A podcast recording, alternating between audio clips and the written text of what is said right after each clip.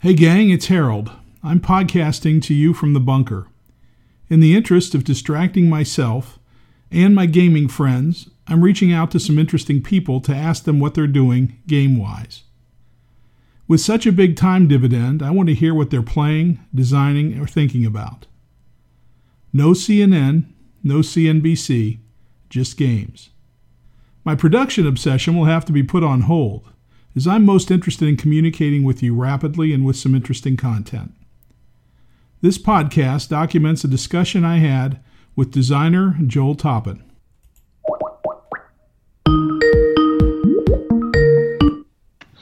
Hello. Hey Joel, how you doing? Doing awesome.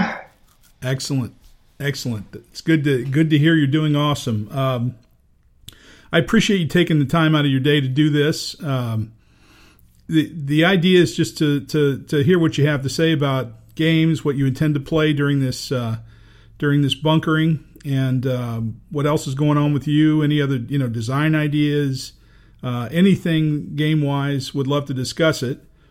Um, handful of ground rules. Uh, no discussion of medicine or medical condition. no political discussions and no discussions of financial markets. Alrighty. Does that make sense? Sounds yeah, sounds fair enough to me. Now, I should warn you, I have been playing Pandemic, so. well, I, I saw that on your channel too. I thought that was great. Are you playing uh, Pandemic Classic? Yeah, just the uh, I have the original edition and then the original edition uh, on the Brink expansion. And there's been several several people from church have bought the game over the holidays and uh, wanted me to teach them. So over the last several weeks before all this happened, I'd been teaching different groups how to play it. And so yeah, so then this happens. I thought, well, I haven't played this one in a while myself, so let's break it out, have some fun. Break it out, yes. No, it's it's a great game. It it stands up. But you know, ironic circumstances aside, uh, it really is a terrific. Uh, cooperative game. Yeah, it, it really is. I actually have the Iberia historic uh, game, and that one is a lot of fun too. I almost feel like that one's a little bit harder. I either that or I just maybe I have bad luck at that one or something. I I tend to lose way more than with the base game. right now, we play Fall of the Roman Empire here. That's the one I've been hunting for. I haven't been able to get. I I had a chance to get a copy. It was either that or Wingspan. I picked up Wingspan and uh, I didn't have money for both of them, so I, I picked one, and I haven't been able to track down the Roman Empire one since then. right, it, Joel. If only there was a website or a Facebook page, right, where you could. Well, I guess I, am I'm, I'm ironically referring to your to your Wargamers page that you moderate, which is oh, fantastic. Yeah. I, I, actually I try to stay off of that as much as I can because uh, I'll shop. I'll buy stuff. I'm really only on there to scold people anymore. yeah, and I think you know, frankly, I'm only on there anymore to watch you scold people. That's uh, that might be That's probably that, true of a lot of people. it's always good fun, but uh, yeah, it's you know, I don't it, just for the for the for the group in case people don't know about it that Wargamers, um, what is it, a, a, marketplace? Yeah, Consim Marketplace. That's right. That's right. When it became less politically correct, uh, you shifted it to, to Consim so you wouldn't get um, raided by Facebook. Yeah, there was it was really disruptive for a little while. Um, um, people's sales listings kept getting pulled, and I, have never been able to determine whether it was bots or actual human um, personnel that were flagging this stuff. I, I I go back and forth. There's there's reasons either way. Sure. But uh, I thought, well, maybe changing the name to something less uh, warlike would uh, attract less attention. Try to keep under the radar. Right. And how many members are are in that group now? Oh, I've lost about eight thousand, I think. Yeah, that's awesome. You know, so, it's it's it's great because it's all the games that we love, right? That pop up that are people are selling person to person, but I've just always found the the transactions to be very civilized. Yeah, um, I've had very good experiences on there, and usually uh, when I sell stuff, I'll, it'll sell quick and it's a quick turnaround. Um, so I'll I'm usually only on there to sell, or when I'm specifically looking for something. I find if I just start patrolling it, I just start spending money, and I need to stop doing that. Right. Start playing some of the games that are sitting here unplayed. well, you've been uh, you've been posting some great videos on Twitter, and, and even in the Wargamer Wargamers group, I guess, on Facebook about your playing and and the narrative with it. It's just it's really good stuff. And when it's a game that I'm interested in, I'm just locked on to your channel until you you finish the game. How long have you been doing that? Uh, probably about I started doing it when I moved to Montana because my internet bandwidth isn't so great up here as it was in New Mexico. So uploading full feature content like I was doing for GMT is more problematic. It takes a long time to upload something. Whereas a two minute Twitter video, I can upload something like that in five minutes or so. That's probably appalling to you in San Diego, but that's about that's about the speed it takes to upload one of those videos. So I found that breaking stuff down into those two minute and twenty second increments uh, made it made it very doable. So I started doing it for Comancheria because it was just about to come out, and I just kind of stayed on it because people I think kind of enjoy just a little two minute snapshot of what a game is and uh, maybe the little uh, episodes of a particular ongoing game. Uh, I, I suspect I cost a lot of people a lot of money because I have a lot of followers, and I, I notice that they end up buying whatever I'm playing. no, it's compelling. And recently, you've been playing this um, this uh, Full the Gap World at War '85. Oh yeah, yeah, Storming the Gap. Love that stuff. Yeah, that one's super fun. I I haven't played like the big campaign or anything. I got to rearrange some things. I just have a little gaming room, and I could probably set the full shebang up, but I need to kind of rearrange some things in order to make that happen. On the other hand, since my church is set down, I might be able to do some monster gaming. Got all kinds of tables over there. Oh, that's so, right. And I can leave it set up because no one's in there. right. No, it's it's just you and the Holy Ghost. So yeah, that's great. Yeah. So um, yeah, so I've been playing uh, Storming the Gap um, off and on because you can set that up, play through a scenario in a couple of hours. And I, I, think they did a really good job. David Heath and his crew did a really good job on that. Uh, I, I, was a fan of the original system, the Eisenbach Gap, and I had just about all of the modules at one point. And yeah, the new system, uh, the components, great, great fun. Yeah, absolutely. It's um, you know, I don't find it to be um, I, I, wouldn't argue that it's. I don't know if you remember Mark Herman did Mech War two when he worked for oh, SPI. Yeah. yeah. Which which was technically extremely well. I don't know about accurate, but it was it was certainly very detailed.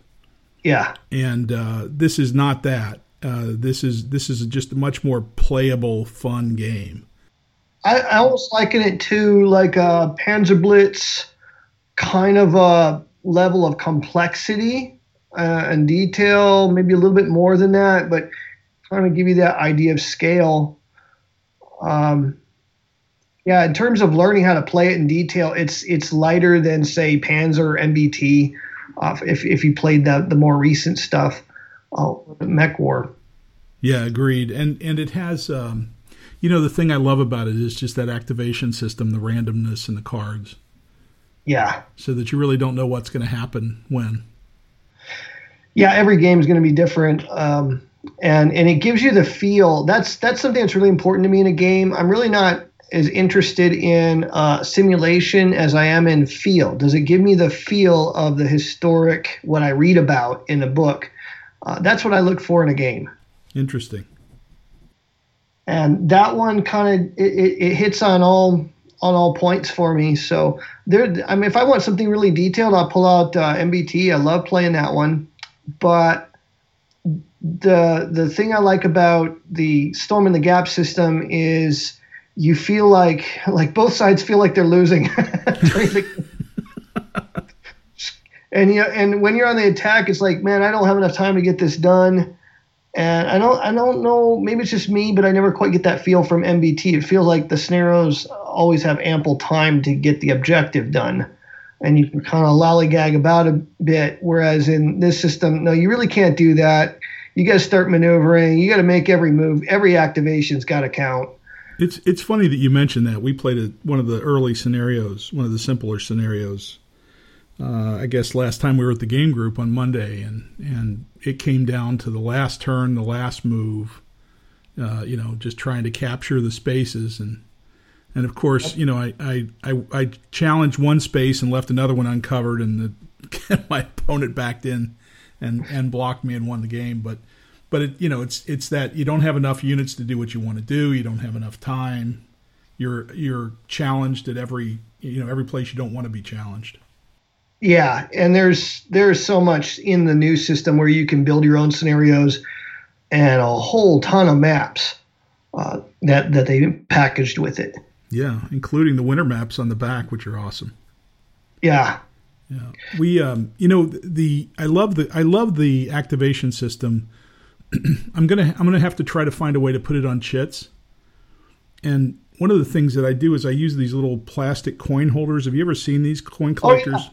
Yeah, I was using those for um, uh, the Dark Sands. I, I, I, someone else shared it, and I thought, you know what? That's a way to get around the problem of you know wear and tear on counters, and, and somebody sometimes you might have a counter that feels different. yes.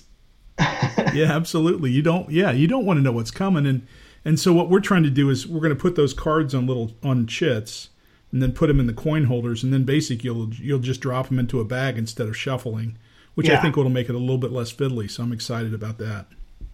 Yeah, yeah. It's kind of funny you're doing that because that's how the original system was.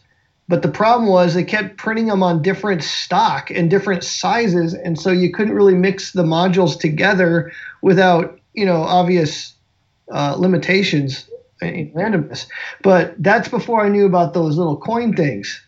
Yeah, yeah, that's a revelation. That's those are a breakthrough. Yeah. So what else? What what's coming next? What are you gonna? What are you working on next? well, this sounds ridiculous because I, I, play, you know, I play ASL. I play a lot of really complex games, but I have been struggling to figure out how to play the uh, 18xx system from. Maybe it's just I don't have a mind for the economics. I, I don't know. Like I intuitively understand how to blow stuff up, maneuver battalions around the board. Uh, I don't know. so I got I actually have 1862 on the table, and I'm trying to trying to figure this train game out. I have a soft spot in my heart for trains. Have you played? Uh, have you played with another experienced train gamer? No, no, I, I, got no one around here that would. In fact, that was the reason why I wasn't even sure I wanted to punch it because I was like, man, who am I going to get to play with this? I, this is way more complex than I thought. Right. So uh, the people that would play games up here with me, um, we're not going to dig this one out. Yeah, and my experience with with the 18xx games, and I'm not good at them because I, I just don't play them very much, and I don't think I would ever be good at them even if I played them all the time. But the revelations for me came when I played someone else that was experienced. Yeah, and and watching what they do and what and the problems that causes for you helps you understand yep. what you really need to be doing. And that that's how I got good at ASL was playing experienced ASL players you start you pick up the tricks really quick. Yes. Yeah. Yeah, so I got that one. I just I'm just trying to to figure that one out. Um, I was really hoping to get uh, Blue Water Navy back on the table soon, and I've also have Red Storm just sitting here staring at me uh, the the GMT World War III Air War. It's kind of the downtown system. Yeah, I've got it. It's I've got it on my desk. Uh, it's one of the few on my desk that isn't in shrink. It's I've actually looked at the rules, but I'm I'm ready to go at some point. Yeah, this that one's about ready to. I'm about ready to to, to launch that one, as it were. But uh, I wanted to figure this train game out first, just just for the sake of I, I at least need to know that I can learn this game. That's it's great. become a, a, little bit of a, a, challenge for me. So I, I wanted to kind of just work through the rules and try to figure it out, see if it's something I'm going to enjoy. Because uh, maybe you can play it online, but uh, no, Red Storm or getting Blue Water Navy back on the table next. Uh, I think is probably what's next on the table. Have you uh, have you played any of those Lee Wood games um, downtown or? Oh yeah, Brimmicombe I've got all of his games. Uh, he's he's one of those like automatic purchase for me. His games are very well developed and uh, researched. Uh, I've I've enjoyed all of them. I have probably played of his games. I played the Wing Leader system way more than anything else. Uh, when that gets on the table, it usually stays on my table for a good month, playing scenario after scenario, or, or the new uh, campaigns are great. Uh, but beside for those, I think I've played Downtown um, more than Burning Blue or, or the other games. Yeah, I had a friend that just sent me uh, Bloody April, um, which I had at one point, but uh, got rid of some for some reason. But I'm I'm excited now, and in the context of Red Storm, I'm looking forward to digging in. Yeah, funny you should mention. That's another one that's been staring at me for about six years. Same play me. This is why I'm not patrolling on the Consim marketplace. That's great. What's going on with your your design ideas, Joel? I know you've always got something in your head you're working on. I, have got something I've been working on for like five years. I just it's hard to get the time to do it because I spend a lot of my spare what little spare time I have. I get one day off a week really, um, and and even that gets you know dipped into if there's a you know funeral or something going on. But um, I, I've been working on a game that's that I'm calling Red Cloud's War. It's the uh, uh, it, would encompass the wagon box fight, the Fetterman fight, uh, famous engagements between the Lakota Sioux coalition with the Arapaho and Cheyenne in 1865, 66, 67, northwest uh, northwest Wyoming. Bozeman Trail is what they're fighting over. Powder River country. So I I was just about ready to put together a prototype, and then I found a really, really good resource, uh, research resource, and so I paused everything. Let's let's uh, dig into this. I found a two volume set that um, I finally was able to lay my hands on. It's kind of hard to find. Anyways, I got my hands on a two volume uh, book set, so I've been working through that just to kind of, and it got me rethinking the core mechanics. And then the guy that wrote uh, Comanche Empire, which is a major source for Comancheria, he just released a new book called Lakota America, and I just finished that. So um, and that got me even rethinking a few things.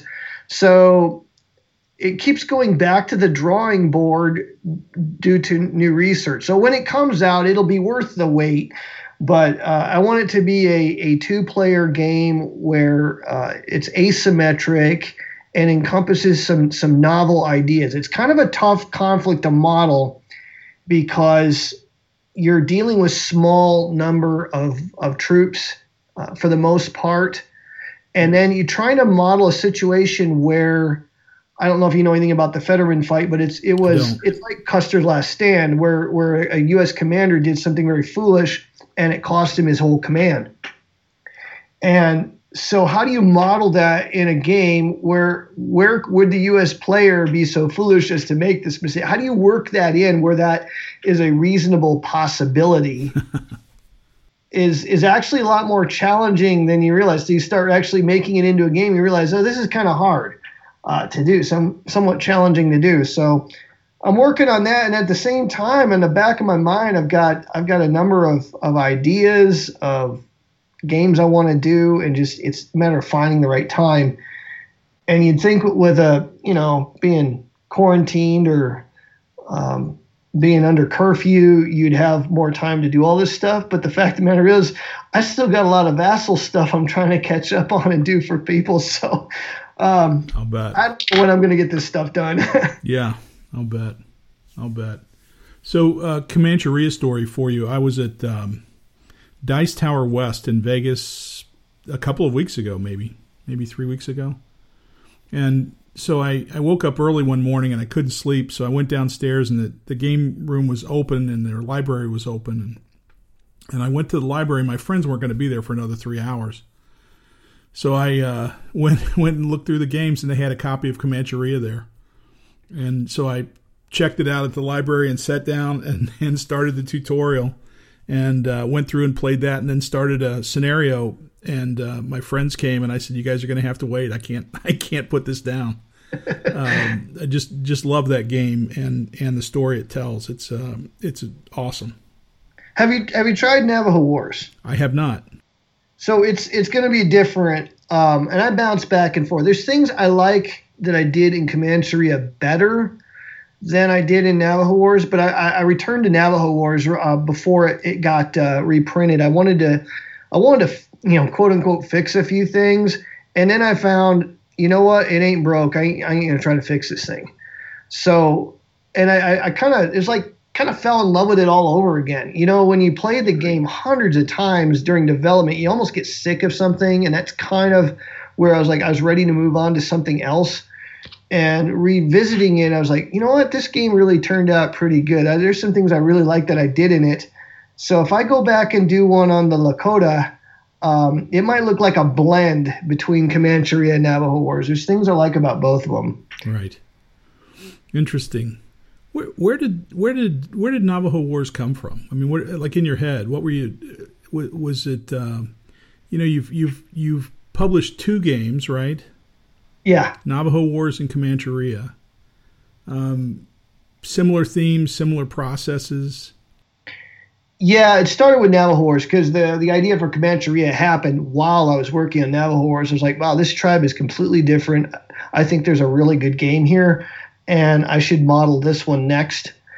And um, yeah, I have a whole stack of, of books on on other topics. I could kind of build that that model for other tribes, tweaking it here and there. It's just a matter of, of getting the research. Um, it started with Navajo Wars when uh, I, I, lived in New Mexico. I lived in Gallup, New Mexico for like 23 years. Most of my my friends down there are Navajo, and uh, one of my one of the kids I played games with and taught him how to play war games. I think at some point I ended up with an extra copy of Geronimo, Richard Berg game. Right. It's one of the Richard Berg games. It's that that one's actually uh, got some some neat mechanics in it that's worth checking out. Um, it's a game that I still admire, and uh, so I had an extra copy at some point, and I, I gave it to him. Well, in the historic write up, uh, some things were said in there that he took umbrage with, and and we got to talking about it, and he started talking about um, Kit Carson and how to the Navajo he's sort of like the devil. he's not widely admired at all, and I didn't know anything about Kit Carson. I you know, I lived in the American Southwest for almost 20 years at that point, and I hadn't you know really ever read up on the local history. I knew a lot about the Sioux because I grew up in South Dakota, but I didn't know much about the people I was actually living with. So I read a book called Blood and Thunder by Hampton Sides. I think it was my friend Charles that uh, Charles Lee that actually told me to uh, I should check that book out. So I read that book and it really like while I was reading it, I was getting ideas for the game and so it was, it was really that book that that inspired the design, as it were.